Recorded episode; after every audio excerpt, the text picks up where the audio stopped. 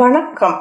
இசைத்தமிழ் பாடற்பரப்பும் அவற்றின் சமகால பயன்பாட்டு நிலைகளும் கௌசல்யா சுப்பிரமணியன் தொடர் பதினாறு. இசைத்தமிழ் பாடப்பரப்பினையும் அவற்றின் சமகால பயன்பாட்டு நிலைகளையும் ஆராயும் இத்தொடரில் தமிழிசை மூவரின் காலகட்டத்துக்கு பின்னரான வரலாறு நோக்கப்பட்டு வருகிறது. வரலாற்றில் தமிழுக்கு புதுநெறி காட்டிய புலவனான மகாகவி சுப்பிரமணிய பாரதியார் பற்றிய பார்வையை தொடங்கும் முயற்சியிலே அதற்கு முன்பாக அவரது பாடல்களுக்கு உந்து சக்திகளாக திகழ்ந்தவர்களும் அவருக்கு முற்பட்ட காலத்திலும் சமகாலத்திலும் வாழ்ந்தவர்களுமான சிலரின் இசைப்பாடல் பங்களிப்புகள் பற்றி நோக்கு முயற்சி சென்ற கட்டுரையில் தொடங்கப்பட்டது. அம்முயற்சியானது இக்கட்டுரையிலும் தொடர்கிறது இவ்வகையில் இக்கட்டுரையிலே குமரகுருபரர் வீரமாமுனிவர் தாய்மானவர் ஆகியோரின் பாடப்பரப்புகள் கவனத்துக்கிட்டு வரப்பட உள்ளன. தமிழ்நாட்டில் திருநெல்வேலி மாவட்டத்தில் உள்ள சிறு வைகுண்டம் என்னும் ஊரில் பதினேழாம் நூற்றாண்டில் பிறந்தவர் குமரகுருபரர் இவர் பெருந்தொகையான பாடல்களை இயற்றியுள்ளார். தமிழின் பல்வேறு வகை பாவடியங்களையும் பயன்படுத்திய பெரும்புலவர் இவர். அவ்வரலாற்றில் இசைத்து பாடுவதற்கு ஏற்ற இயல்புகளை கொண்ட பாடல்களையும் கூட அவர் பாடியுள்ளார். அவ்வகையிலேயே அவர் இங்கு கவனத்துக்குரியவர் ஆகிறார் இப்பெரும்புலவர் தமது அஞ்சு வயது வரையான பிராயத்திலே பேசும் ஆற்றல் இல்லாதிருந்தவர் ஆவார். திருச்செந்தூர் முருகன் அருளால் இவர் பேசும் திறன் பெற்றவராக மாறி கந்தர் கலிவன்பா பாடியதன் பின் பல பாடல்களை பாடும் ஆற்றல் பெற்றதாக இவரது வரலாற்றால் அறிந்து கொள்கிறோம் இதன் பின்னர் இவர் தமது கோயில் கைலைநாதர் மீது கைலை கலம்பகம் பாடியுள்ளார். தொடர்ந்து இவர் பல்வேறு தலங்களுக்கும் சென்று பாடி பரவி வந்துள்ளார்.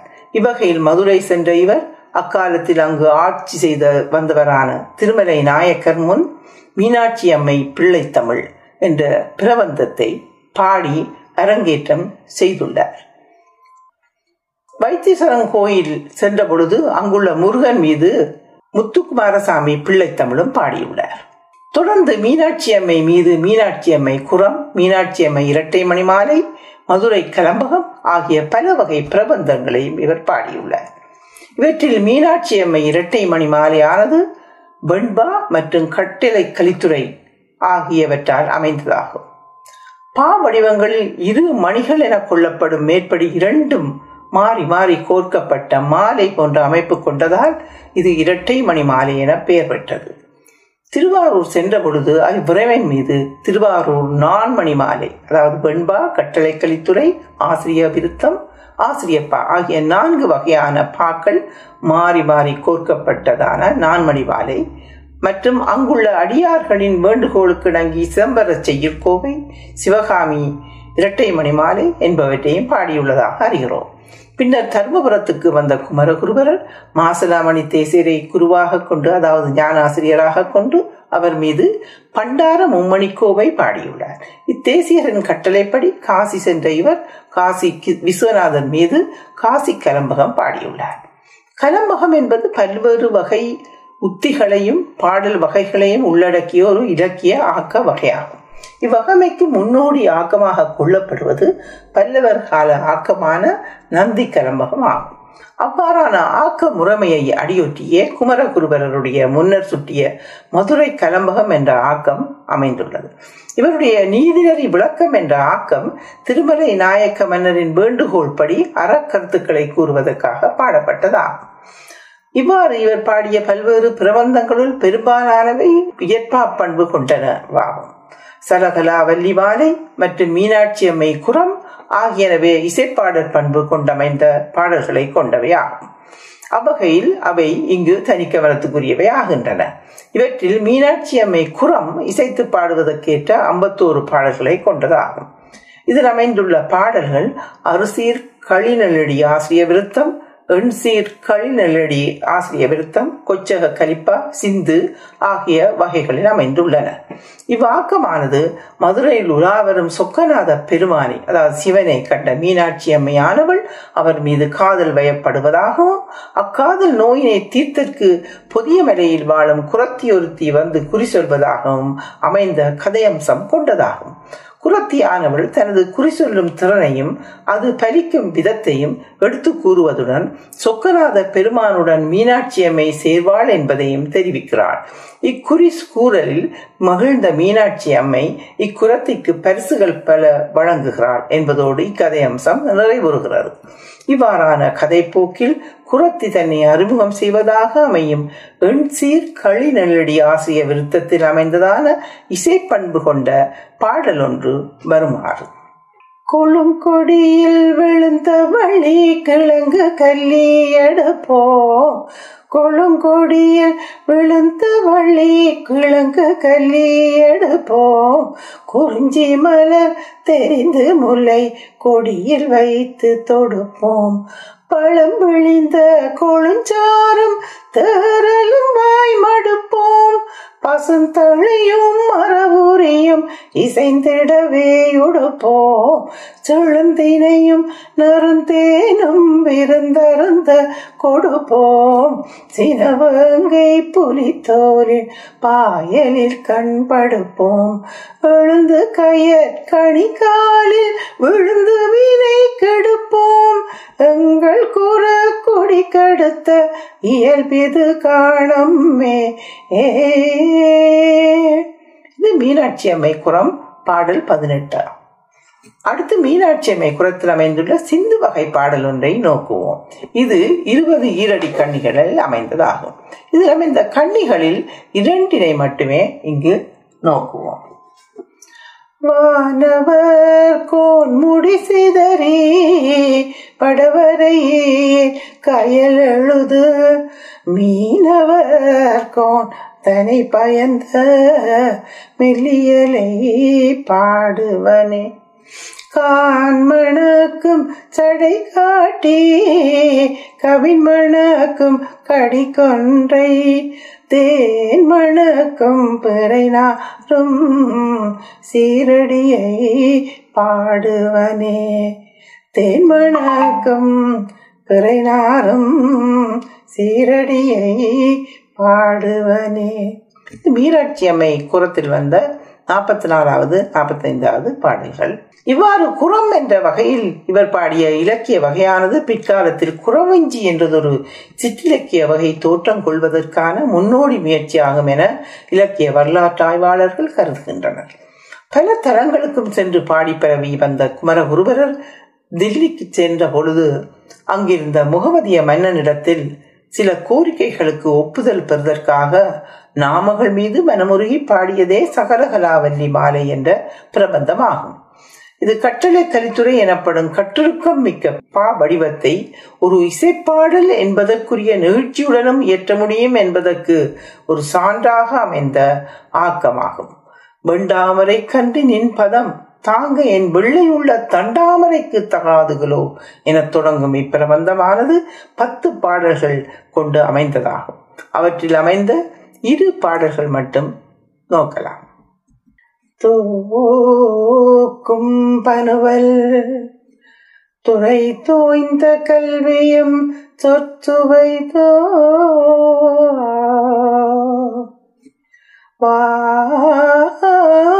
வாக்கும் பெருக பணித்தருள்வாய். வடநூற்கடலும்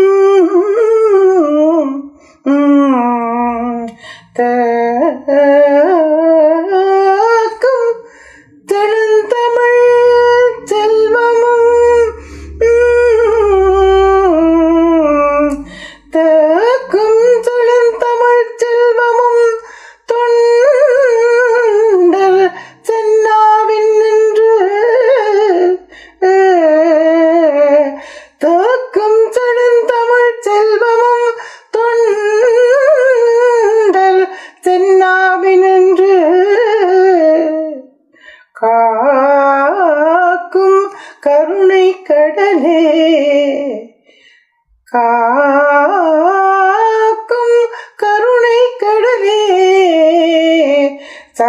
சகலகலா வல்லியே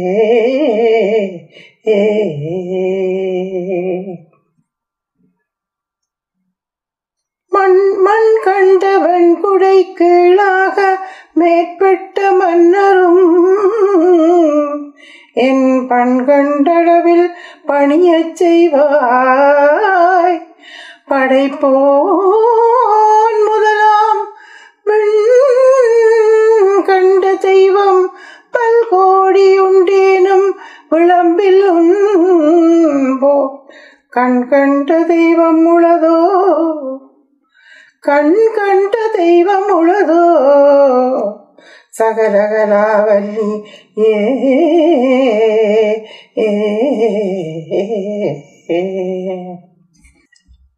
மேற்படி சகலாவல்லி மாலை பாடல் நாலு மற்றும் பத்து ஆகிய பாடல்கள் இவையாகும். இவ்வாறு அமைந்த பத்து பாடல்களையும் நாமகள் முன் பாடியதன் மூலம் மன்னனின் ஒப்புதல் கிடைக்க பெற்று காசியில் குமாரசாமி மடம் என்ற பெயரிலான மடம் ஒன்றினை கட்டி சில காலம் இறைபணி புரிந்து வந்துள்ளார் என அறிகிறோம்.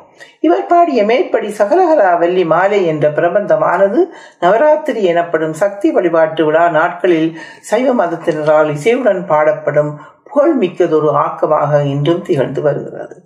மேற்கூறிய குமாரசாமி மடத்தின் கிளையாக தமிழ்நாட்டில் திருப்படந்தாளில் குமரகுருவரை தொடர்ந்து வந்த பரம்பரையினரால் கட்டப்பட்ட மடமே காசி மடம் ஆயிரத்தி எழுநூற்றி இருபதாம் ஆண்டில் கட்டப்பட்டது. காசி மடம் என்னும் பெயரில் இன்றும் சமய பணிகளை மேற்கொண்டு வருகிறது. குமரகுருபரர் தமிழ்நாட்டில் மட்டுமன்று வெளிநாட்டிலும் சமயப்பணி செய்து வந்ததன் விளைவாக அனைத்து இந்திய மொழிகளுக்கும் சமயங்களுக்கும் மதிப்பு கொடும் பரந்த நோக்குடைய ஒருவராக திகழ்ந்து வரு- வந்தவராகிறார். அடுத்து வீரமா முனிவரை நாங்கள் நோக்குவோம். இவர் இத்தாலியில் வெனிஸ் நகரில் கண்டல் பொபெஸ்கிக்கும் எலிசபெத் பெஸ்கிக்கும் ஆயிரத்தி அறுநூற்றி எண்பதாம் ஆண்டில் பிறந்தவர் கான்ஸ்டன்ஸ்டைன் ஜோசப் பெஸ்கி என்பார். கிறிஸ்தவ மத பரப்புதலை மேற்கொள்ள இயேசு சபையின் குருவாக ஆயிரத்தி எழுநூற்றி பத்தில் இந்தியாவிற்கு வந்துள்ளார். இவர் கோவா கேரளம் வழியாக தஞ்சை திருநெல்வேலி ராமநாதபுரம் மதுரை என பல இடங்களுக்கும் சென்று சமய பணியாற்றி வரும் காலத்தில் சுப்ரதீப கவிராயர் என்பாரிடத்தில் இருபது ஆண்டுகள் தமிழ் கற்றார். தெலுங்கு சமஸ்கிருதம் போன்ற பதினோரு மொழிகளையும் அவர் கற்றுள்ளார். எனினும் தமிழ் மொழி மீது கொண்ட பற்றால் அதில் கவிதை பாடும் ஆற்றலையும் இவர் பெற்றார். தமது பெயரை கூட இவர் வீரமா முனிவர் எனவும் மாற்றிக்கொண்டார் திருக்காவலூர் கலம்பகம் அன்னை அழுங்கல் அந்தாதி அடைக்கலமாலை வெண்கலிப்பா தேவாரம் அதாவது கருணாம்பர பதிகம் வண்ணம் முதலிய பல இசைத்து பாடக்கூடிய பாடல்களை கொண்ட பிரபந்தங்களை இவர் பாடியுள்ளார். இவற்றுடன் தேம்பாவணி என்னும் காப்பிய வகைசார் ஆக்கம் ஒன்றையும் இவர் தந்துள்ளார். இவ்வாக்கமானது இயேசு கிறிஸ்துவின் தந்தையான வளவனின் அதாவது சூசையப்பனின் வாழ்க்கை தொடர்பான நிகழ்ச்சிகளை கூறுவதாகும். மூன்று காண்டங்களில் முப்பத்தாறு படலங்களை கொண்ட இந்நூலிற்கு பின்னிணைப்பாக செய்யுள் எழுதுவதற்குரிய இலக்கணமான யாப்பிலக்கணத்தையும் அவர் தந்துள்ளார். ஆயிரத்தி எழுநூற்றி இருபத்தி ஆறில் மதுரை தமிழ்ச்சங்கத்தில் பல எதிர்ப்புகளுக்கு மத்தியில் இந்நூல் அரங்கேற்றப்பட்டது. பதினைஞ்சாக்கு மேற்பட்ட மருத்துவ நூல்களையும் இவர் எழுதியுள்ளார். இவை பெரும்பாலான பாடல் வடிவிலேயே அமைந்துள்ளன. நுண்டி சிந்து என்ற இசைப்பாடல் வடிவத்தில் அமைந்த சத்துரு சங்கார எண்ணெய் முப்பு சூத்திரம் என்பனவும் ஆனந்த கழிப்பு என்ற இசைப்பாடல் வகையில் அமைந்த பஞ்சாட்சர மூலி எண்ணெய் மற்றும் கலிபண்பா என்ற பா வகையில் அமைந்ததான மேகநாத க- தைலம் நவர்த்தன சுருக்க மாலை முதலிய ஆக்கங்கள் இவற்றுக்கான சில உதாரணங்கள் ஆகும் வீரமாமுனிவர் பற்றி சென்னை பல்கலைக்கழகத்தில் பல ஆண்டுகள் ஆய்வு மேற்கொண்டு முனைவர் பட்டம் பெற்றவரான ச. ராசமாணிக்கம் என்பவர் வீரமா முனிவர் தமது பாடல்களை தாமே பண்ணோடு பாடியுள்ளார் எனவும் சில பாடல்களை அவர் பிறர் பாட கேட்டுள்ளார் எனவும் கூறுகிறார். மேலே முன்னர் சுட்டிய தேவாரம் என்ற பாடல் நூலில் அந்தாளி குறிஞ்சி பண் சாமா ராகம் என வீரமாமுனிவர் சுட்டி இருப்பதும் அவரது இசை ஞானத்தை காட்டுகிறது எனவும் கூட அவர் குறிப்பிட்டுள்ளார். தேம்பாவணி பாடல்களில் ஹம்சத்துணி ராகத்தில் அமைந்ததான அறக்கடல் நீயே அருட்கடல் நீயே என்ற பாடலும் கல்யாணி ராகத்தில் அமைந்ததான அறம் தாய் தந்தை சுற்றமும் அனைத்தும் நீயே மற்றும் நீர்ப்பாய் உலகிற்கு உயிரோய் நீ ஆகிய பாடல்களும் குழந்தை இயேசுவை பற்றிய சிறப்பான பாடல்கள் ஆகும் அவற்றில் உதாரணத்துக்கு ஒரு பாடல். அறக்கடல் நீயே அருட்கடல் நீயே அருங்கருணாகர நீயே. திறக்கடல் நீயே திருக்கடல் நீயே திருந்து உளம் மொழிபட ஞான. நிறக்கடல் நீயே நிகழ்கடந்துலகின் நிலையும் நீ நிலை நான். பரக்கடல் நீயே தாயும் நீ எனக்கு பிதாவும் நீ அனைத்தும் நீ அன்றோ இவரது தேம்பாவணி நூலில் உள்ள பாடல்களில் இசை பற்றிய பல செய்திகள் விரவி இருப்பதை காணலாம். குறிப்பாக நூலில் நாட்டு படலம் நகர படலம் பாலமாட்சி படலம் என்பவற்றில் உள்ள பாடல்களில் தேவாலயங்களிலும் நகரின் பல இடங்களிலும் ஒலிக்கும் இசைக்கருவிகளை அவர் குறிப்பிட்டுள்ளார். இதற்கு சான்றாக அமையும் பாடல் ஒன்று வருமாறு. முடுகு முற சொலி முடுகு முள ஒலி முடுகு முருடொலி முடிவிலா கடுகு பறையொலி கடுகு கலமொலி கடுகு கடமொலி கனிபளா தொடுகு குழலொலி தொடுகு குரலொலி தொடுகு துதியொலி தொடுதலால் படுகு முகிலொலி படு கடலொலி படுதலில் மனம் ஆயதே. பாலமாட்சி படலத்தின் பாடல் நூற்றி பத்தொன்பதாவது பாடலாகும். இவ்வாறாக அந்நூல் தரும் தகவல்களின் மூலம் கடம் குழல் புல்லாங்குழல் யாழ் வீணை முருகு பம்பை முரசு சங்கு கிண்ணரம் பறை கலம் என பல கருவிகள் அன்றைய காலகட்டத்தில் பயிற்சியில் இருந்தமையை அறிய முடிகிறது. இவற்றில் நாதஸ்வரம் என்ற பெயர் காணப்படவில்லை. புல்லாங்குழல் என்பதோடு தனியாக குழல் என்ற குறிப்பு வருவதால் அப்பெயர் நாதஸ்வரமாக இருக்கலாம் என ஊகிக்க இடமுள்ளது.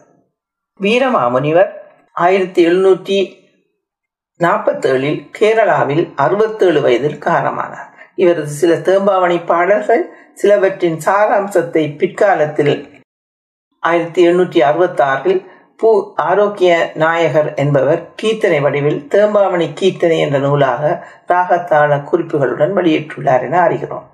அடுத்து தாய்மானவர் பதினெட்டாம் நூற்றாண்டில் திருமறை காட்டில் வாழ்ந்த கேடிரியப்ப பிள்ளை கஜவல்லி அம்மை தம்பதியருக்கு ஆயிரத்தி எழுநூற்றி ஐந்தில் இரண்டாவது மாநா திருச்சியில் பிறந்தவரே இவர். மூத்தவரான சிவ சிதம்பரம் என்பவர் திருமறை காட்டில் சிறிய தந்தையாரின் வளர்ப்பு மகனாக வளர்ந்து வரலானார் தந்தையாரான கேள்வியப்ப பிள்ளை அவர்கள் திருச்சி மன்னரான விஜய ரகுநாத சொக்கலிங்க நாயகரிடம் அமைச்சராக பணியாற்றும் பொறுப்பில் இருந்தவர் ஆவார். அப்பணி சார்ந்து அவர் திருச்சியில் வாழும் காலத்தில் இவர் பிறந்த காரணத்தால் திருச்சி மலைக்கோட்டை கோயிலில் உள்ள இறைவரின் திருநாமமான தாயுமானவர் என்ற பெயரை இவருக்கு சூட்டப்பட்டதென அறிகிறோம். தந்தையின் வழிகாட்டலில் தாய்மானவர் மொழி புலமையுடையவராகவும் இலக்கியம் இலக்கணம் தர்க்கம் என்பவற்றுடன் நாயன்மார்கள் வரலாறுகளையும் கற்று தெளிந்தார். சிறுவயதிலேயே இவர் மெய்ஞானத்தை தேடும் ஒருவராக திகழ்ந்தார். ஆயினும் தந்தையாரின் பணிக்காலத்துக்கு பின் தந்தையார் வகித்த அமைச்சர் பதவியை ஏற்றுக்கொள்ள வேண்டிய சூழ்நிலை இவருக்கு ஏற்பட்டது. அப்பணி பொறுப்பை ஏற்றுக்கொண்டாலும் அவருடைய மனம் உலக நிலையாமை உணர்வு சார்ந்ததாகவே அமைந்திருந்தது. அதனால் தத்துவ ஆராய்ச்சிகளிலேயே தனது கவனத்தை செலுத்தி வரலானார். ஒரு கட்டத்தில் அமைச்சர் பதவியை துறந்து இவர் தனது சிற்றன்னையின் புதல்வரான அருளைய பிள்ளையிடம் தமக்கு வழிகாட்ட வல்ல குருவை தேடி தலங்கள் தோறும் சென்று பாடி வரலானார். இவ்வாறான தல யாத்திரை காலங்களில் அவர் பாடிய ஐம்பத்தி ரெண்டு தலைப்புகளில் அமைந்த ஆயிரத்தி நானூற்றி ஐம்பத்தி ரெண்டு பாடல்களே தாயுமானவர் பாடல்கள் என வழங்கி வருகின்றன. பெரும்பான்மையான மேற்கூறிய தலைப்புகள் பாடலின் முடிவினை ஒட்டியோ அல்லது தொடக்கத்தினை ஒட்டியோ அமைந்திருத்தலை காண முடிகிறது. அக்காலத்தில் இருந்த சைவம் வைணவம் வீர சைவம் ஆகிய சமயம் சார்ந்தோரின் சமய வாக்குவாதங்களுக்குள் அகப்படாது சித்தர்களைப் போல பரம்பொருள் பற்றிய தேடலிலேயே இவர் ஈடுபட்டு நின்றார். அந்நிலையிலேயே அவர் ஞானகுரு ஒருவரை தேடி அறைந்தார் அத்தேடலில் தன்மையாதீன மரவிரனான மௌன குருசாமி என்பவரை குருவாக பெற்றார். இவ்வாறு குருவருள் பெற்ற இவர் திருமூலர் போன்று யோக நிலையில் வழிபாடு இயற்றியும் மாணிக்க வாசகரை போன்று பக்தி நதியில் பாடல்கள் பாடியும் வந்தார். இறைவனிடம் தம்மை முற்றாக கொடுத்து விட்டதாக உணர்ந்த நிலையில் இவர் பாடியதான தன்னை தன் தென்னை தடுத்தாண்ட நின் கருணைக்கு என்னை கொண்டென்ன பலனெந்தாய் பராபரனே. இப்பாடல் பராபர கண்ணி முன்னூற்றி இருபத்தி ஒன்பது ஆகும். இவருடைய பாடல்கள் மாணிக்க வாசலின் தந்ததுன் தன்னை கொண்டதன் தன்னை சங்கரா யார்களோ சதுரன் என்ற பாடலை நமக்கு நினைவுக்கு இட்டு வருவதாகும். தொடர்பில் மேலும் சில பராபர கண்ணிகள் வருமாறு. சினமிறக்க காற்றாலும் சித்தி எல்லாம் பெற்றாலும் மனமிறக்க கல்லார்க்கு வாயேன் பராபரனே. கொல்லா வீரம் ஒன்று கொண்டவரே நல்லோர் மற்றல்லாதான் யாரோ அறியேன் பராபரன். எல்லோரும் இன்புற்று இருக்க நினைப்பதுவே அல்லாமல் வேறொன்றும் அறியேன் பராபரனே.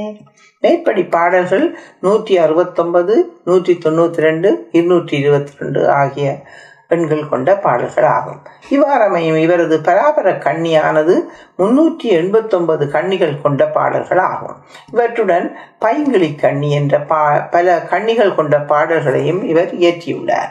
இவை முழுவதும் இசைப்பாடல்களாகவே அமைந்தவை ஆகும் இவர் இயற்றி பாடிய ஆனந்த கழிப்பு ஆகார புவனம் ஆகிய நூல்களில் உள்ள தூளியை விழித்து கூறும் பாடல்கள் அகப்பொருள் மரபு சார்ந்தவைகள் ஆகும் இவை தமக்கு ஞானகுரு அருள் கிட்டியமையை விதைந்துரைக்கும் பொருண்மை கொண்டவை.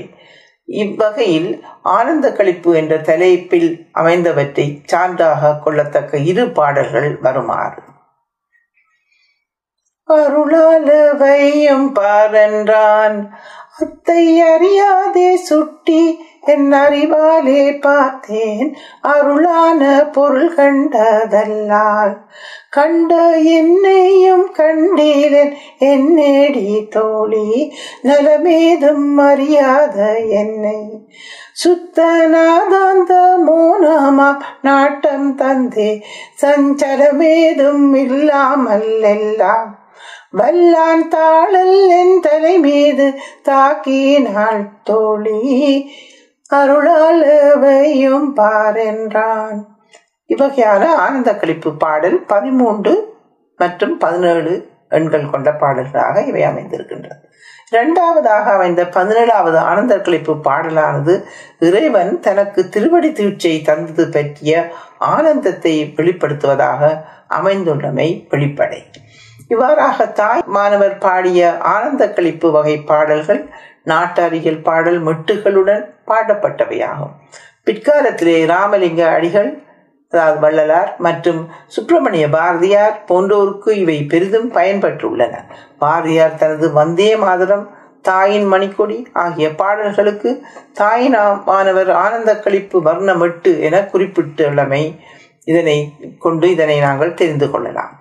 சில காலம் இல்வா இல்லற வாழ்வை மேற்கொண்டிருந்த தாய்மானவர் தாயாரும் மனைவியாரும் இறந்த பின் மீளவும் உலக இன்ப துன்பங்களுக்குள் சிக்குவதை வெறுத்து கடும் துறவு மேற்கொள்ள புறப்பட்டார். பல தலங்கள் தோறும் சென்று பாடி வந்தார். தமது குருவை மீண்டும் சந்தித்த நிலையில் இவர் நிர்வாண தீட்சை வாய்க்க பெற்றார். இவ்வாறாக தத்துவ நாட்டத்தில் திளைத்த இவருடைய பாடல்கள் வேதாந்த சித்தாந்த தத்துவ பொருண்மைகளை எளிதான நடையில் எடுத்து உரைப்பனவாகும்.